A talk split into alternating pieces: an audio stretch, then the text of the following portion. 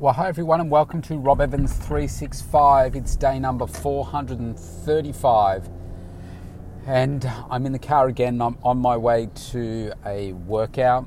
I'm finding that this is the only space I'm having in my day at the moment to uh, record the podcast, and I guess this is an example of how you can make the best use of your time, so that I'm doing multiple things at once.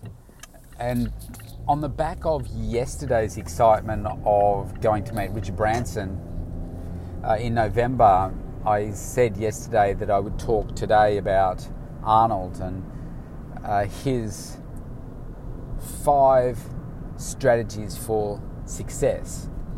And so I thought I would do that uh, today.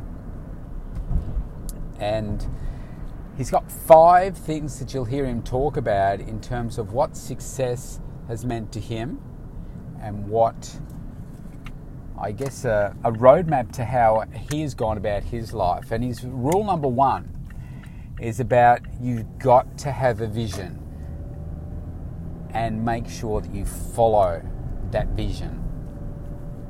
So for him, his vision was about uh, coming to America, Uh, becoming a great movie star, and uh, being able to make something of himself. And he he had that vision from a very early age, when he he saw these magazines of uh, this famous bodybuilder at the time. His name was Reg Park, and he saw that Reg Park was a bodybuilder that came to, or that was American, and he I think he was American. And he became a movie star, and that's how he uh, got his claim to fame. He was in Tarzan, and oh, was it Tarzan? Oh, that, that might have been Steve Reeves. Um, yeah, Hercules, the Hercules movies. I think he was in those. So Arnold saw that, and he saw that by working out and being big and strong, then he could come to America, he could become a movie star and really become something. So that's what he did. And he had pictures of Reg Park and old magazines and everything plastered up all over his wall, and that was his focus. Every day he got up and he saw those images, and he knew what he wanted to achieve in the long term. So he started working out from when he was a teenager, and then he, he built his body to the point where he won uh, multiple local bodybuilding competitions and became Mister Austria, I think, and then uh, ended up coming to America and becoming Mister Olympia, which was the still is the pinnacle of bodybuilding in the world. And he won that seven times, for a record seven times. And uh, then he got into acting, and he, he got some very small roles to start with, and then from those small roles he came on to, to bigger roles. It's funny, if you look at his, one of his very first roles he had was with Lucille Ball. Uh, now those of you that are old enough to remember Lucille Ball, she had one of the most popular um, sitcoms on television for, oh, I don't know how long. And I th- I don't know whether it was um, The Lucy Show, whether it was called that, or um, Here Comes Lucy, I think was the other show. Uh, but she had a role, uh, sorry, he had a small role in there where he actually played an Italian masseuse. And if you go to YouTube and, and check it out, it's actually really quite funny how the scene uh, plays out. And of course, that was uh, when he was at one of his biggest, Uh, when he was competing, so you can see how huge he was, and it's really quite a funny scene. But he had, he started off with there, and then he was offered other roles and smaller roles, and then he got his, his big role, big first role, which was in Conan the Barbarian, and that was what really set him uh, set him on fire. And from there he got the other roles and other roles, and um, that's how he he became the big movie star, and uh, worked up to uh, Terminator, and Terminator was what was his ultimate, um, I suppose, big, big role, where he's um, one of the most biggest catchphrases in the world now is "I'll be back," and that was what he started um, from the ter- from the Terminator movies. Uh, so that is his number one rule. You've got to have a vision. But a vision without action is nothing. It's like a dream without a vision will just remain a dream. But a dream turned into a vision, which is scheduled and followed, will change your life completely. But you've got to follow it. And here's a living proof of what happens when you when you do that. The other thing is to his number rule number two is about never think small. You've got to think big. And what he did was he wanted to come to America and he wanted to be the biggest, high, like the highest paid actor of all time, making the biggest movies of all time. And that's what he accomplished. Now, if he said, I just want to make some movies to put on YouTube, which didn't exist at the time, but if he, I just want to make some home movies or some little movies, then he was never going to, to get there. And what he did, well, well actually, I'll talk about the, that when I come to the, his next rule, uh, but he, he always had this very, very big vision in his mind. And this is one of the problems that I think for many years that I've had. I only ever envisage things small, wanting to do well in my local area, and had no way of thinking, well, at that time I wasn't thinking any bigger than my my suburb, my three eight one post three eight one zero postcode, uh, but now I have a much bigger vision. I'm thinking uh, globally.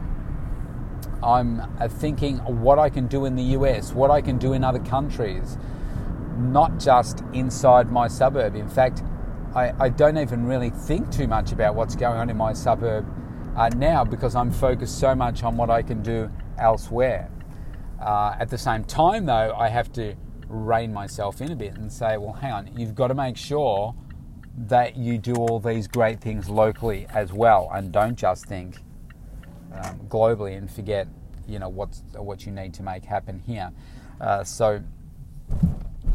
When when I have, though, thought of, okay, I've got to start thinking bigger. I can't just keep thinking on this small, small level. That's when you start to make different decisions. You take off the blinders and you start to think much bigger and think, okay, what could I be doing in this space? What can I do here? How can I take this and take it to the world? What can I do to make a difference in this country? And when you do that, that's when you find all sorts of things change. But most of all, it's your mindset that starts to change. Your thinking becomes completely different. And that is really, really exciting. So I've just arrived uh, in the car park at the gym. So um, you're going to get a change in background noise in a minute. I'm going to warm up on the treadmill for a second. Uh, so you cannot underestimate what thinking big means. I... To the extent that I did a podcast on it just a few days ago, oh, less than a week I think ago, about think big. You've got to think big. Don't think small. Small person's thinking is only going to give you small results. Big people's thinking is going to change your life. Having said that, it's like your vision. You can't just think big and do nothing. You've got to think big and act. You must act, must take action. And it's the speed at which you take that action, the speed of information. Implementation is so, so critical. I think I said inflammation then, probably because as I'm walking, I'm feeling a little bit of discomfort through my hernia region. Um, but yes, speed of implementation is so, so critical.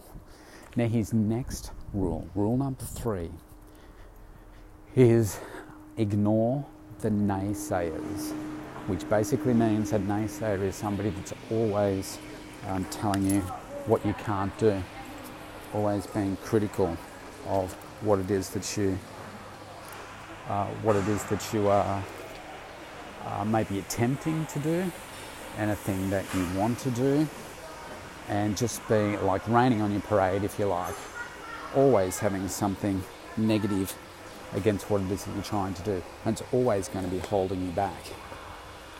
You've got to learn to ignore them, because if you let them get into your mindset and create doubt for you,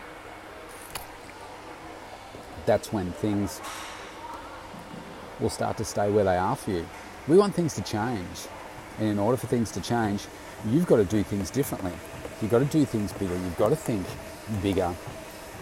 And uh, what happened with Arnold was that here's a guy that has a surname which is Schwarzenegger. He has a strong Austrian accent.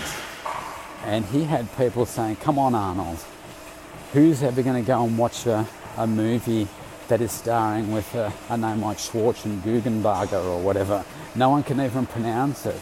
And you have this ridiculous accent that people won't be able to understand you.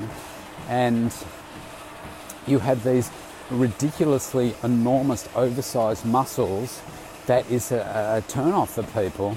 So no one is going to want to do, no, no one's going to want to have anything to do with you. But instead, what he did was he did everything that he needed to to keep focusing on what was important to him, following his vision, thinking big, and making sure that he just didn't listen to what they said. In fact, what he did with that, when they said, if you can't do this, he said, well, I'm going to be the first person to do it. And that's the rule that he's followed for his whole life. He said, well, if If someone else hasn't going to do it, well, all that means is that I'm going to be the first one. And if you look at the movies that he's made and what he's done, then he's often the very first person to, to do it. So that actually spurred him on when people said, you can't do it. Now, in my life, I've had people tell me that, hey, you know, you shouldn't do this or you can't do that, or I don't agree with what it is that you're doing, it's a mistake, it's not you, it's not, um, you know, it's not the right thing for you, um, I don't think you can do it, all of those kinds of things, when in fact, what that's done to me is one said, I don't understand your thinking as to why you're saying that's going to be the case, I am going to achieve this. And the very first thing was changing my body back in nineteen eighty-eight. I made the decision. I said, I am sick and tired of being bullied and feeling like I can't stand up for myself and feeling worthless and having a horrible self-image for myself, that I'm going to change it. I'm going to do whatever it takes to change this. And I found the right people, ate the right food, did the right training, and I got the result. And now, I mean, people have questioned, uh, you know, what it is that I'm doing with my book, what it is that I do with my networking, Uh, the decisions that I've made to leave certain uh, networking groups and so forth to uh, better myself, because I felt that these people were holding me back. And I've now, uh, you know, I, I don't deal with these people anymore, and instead I surround myself with people that are more supportive and are, are like the types of people that I want to be, uh, be myself and be around. And just said, you know what, I don't, I don't care what anyone else says, because I know what my path is, I know what's important to me, I know what I want to achieve, and you can go ahead and say, you can't do this, or, uh, you know, you'll never be able to achieve that. And I say, well, look at the results and see. And if there's something else that I haven't achieved yet, and I put my mind to it and say I'm going to achieve it, I will achieve it. So that's rule number three. Rule number four. Rule number four is about work your butt off. You've got to work so, so hard to get what it is that you want, because, as you've heard me say many times before, success will not show up in an envelope in your letterbox. It won't just knock on your door one day and say, here it is. It's not going to carry you up to the top of the mountain to bring you that big flashing beacon of success that's sitting up there. You have to earn it, you have to find out how to get there, and you have to do all the work to get there. Coaching is going to help you get there faster, but coaching by itself will not just do it. I'll give you a good example here. Uh, just recently I was speaking to oh, just a number of different people that have J T Fox, the same coach as me, and they're talking about how they're not happy with the results that they've been getting. But at the end of the day, when you dig a little bit deeper, you find that they're not actually doing all the work or listening to all the things that he says or doing all the work that he's, he's saying that you need to do to get the outcome. And how do I know that? Because I was one of those people too. I've had many coaches before where this is the, you know, the outcome that I should have gotten, but either haven't been the right coach for me or I haven't just done the work. And this is one of those times where I said, you know what? This is resonating with me. This is the coach for me. And I'm going to do every single thing that he says because it's worked for him. It's incredibly successful. And if I replicate this, then I should get similar results to him. And so that's what I do. So I've seen it not work and I've seen it work. So when it's working, I know that I'm doing all the right steps. So if it's not working for people and they're sitting there, no, it's not working for me, then I would say you're not doing the work. You're not doing it enough, you're not doing it frequently enough, and you need to go back to the very beginning, look at the basics, and make sure that you keep on keeping on. So that's really important. So if we go back to Arnold, what Arnold did was he was in the Austrian army and he used to smuggle weights into the uh, like the, the army trucks and stuff, and then at night time when people were asleep he'd get up with him and maybe a mate and he'd get the weights out of the where they put them in the trucks, and he'd be working out uh, really late at night so that he could get his workouts done.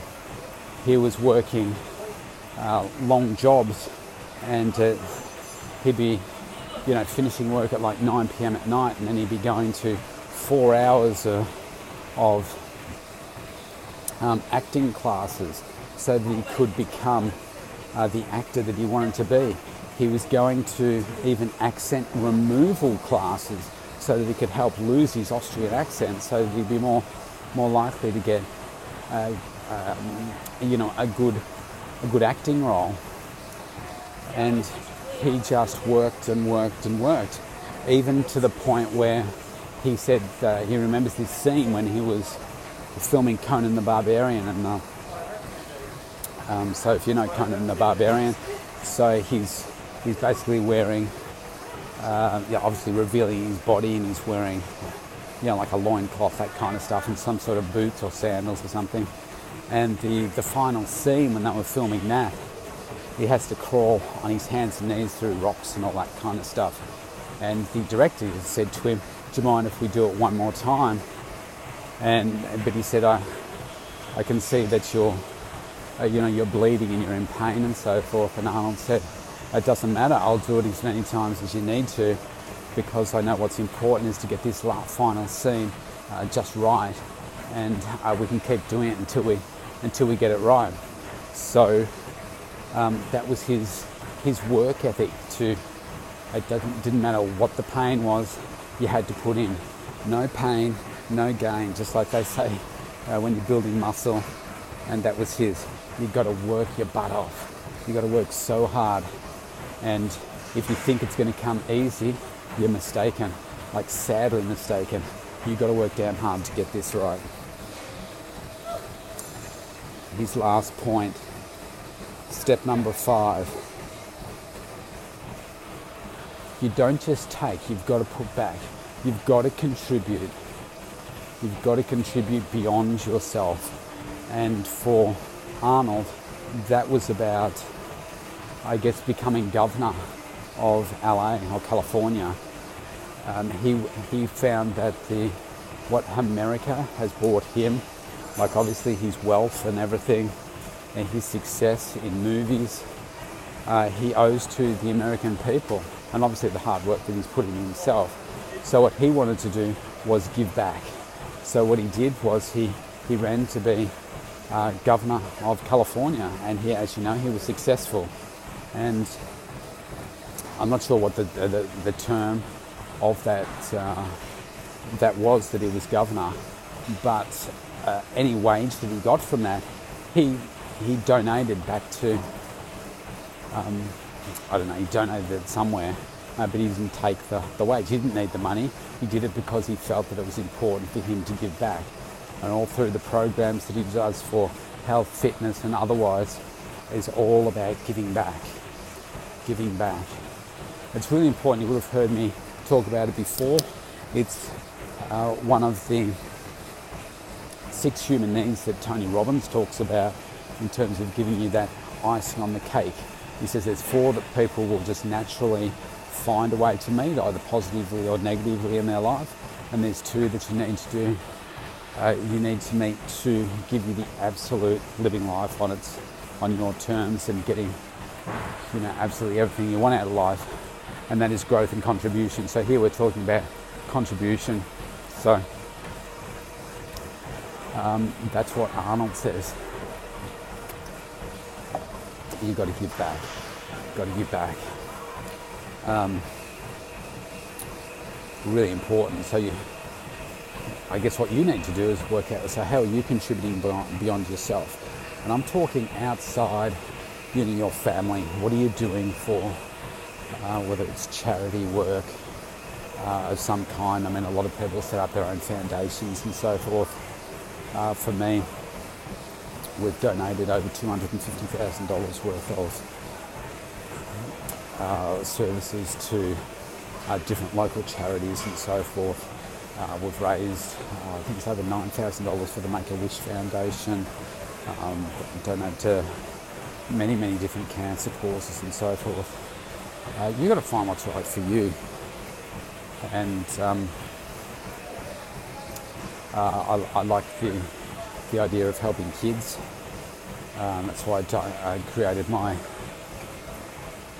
uh, Munch It, Kids Munch It program, it's called, which is a free nutrition program uh, to deliver in schools. And uh, that's been really, really well received in the schools that we've run at. And it's just my way of saying, you know what, I think it's, I think it's the right thing to do, uh, to give back. So they are Arnold's five keys to success.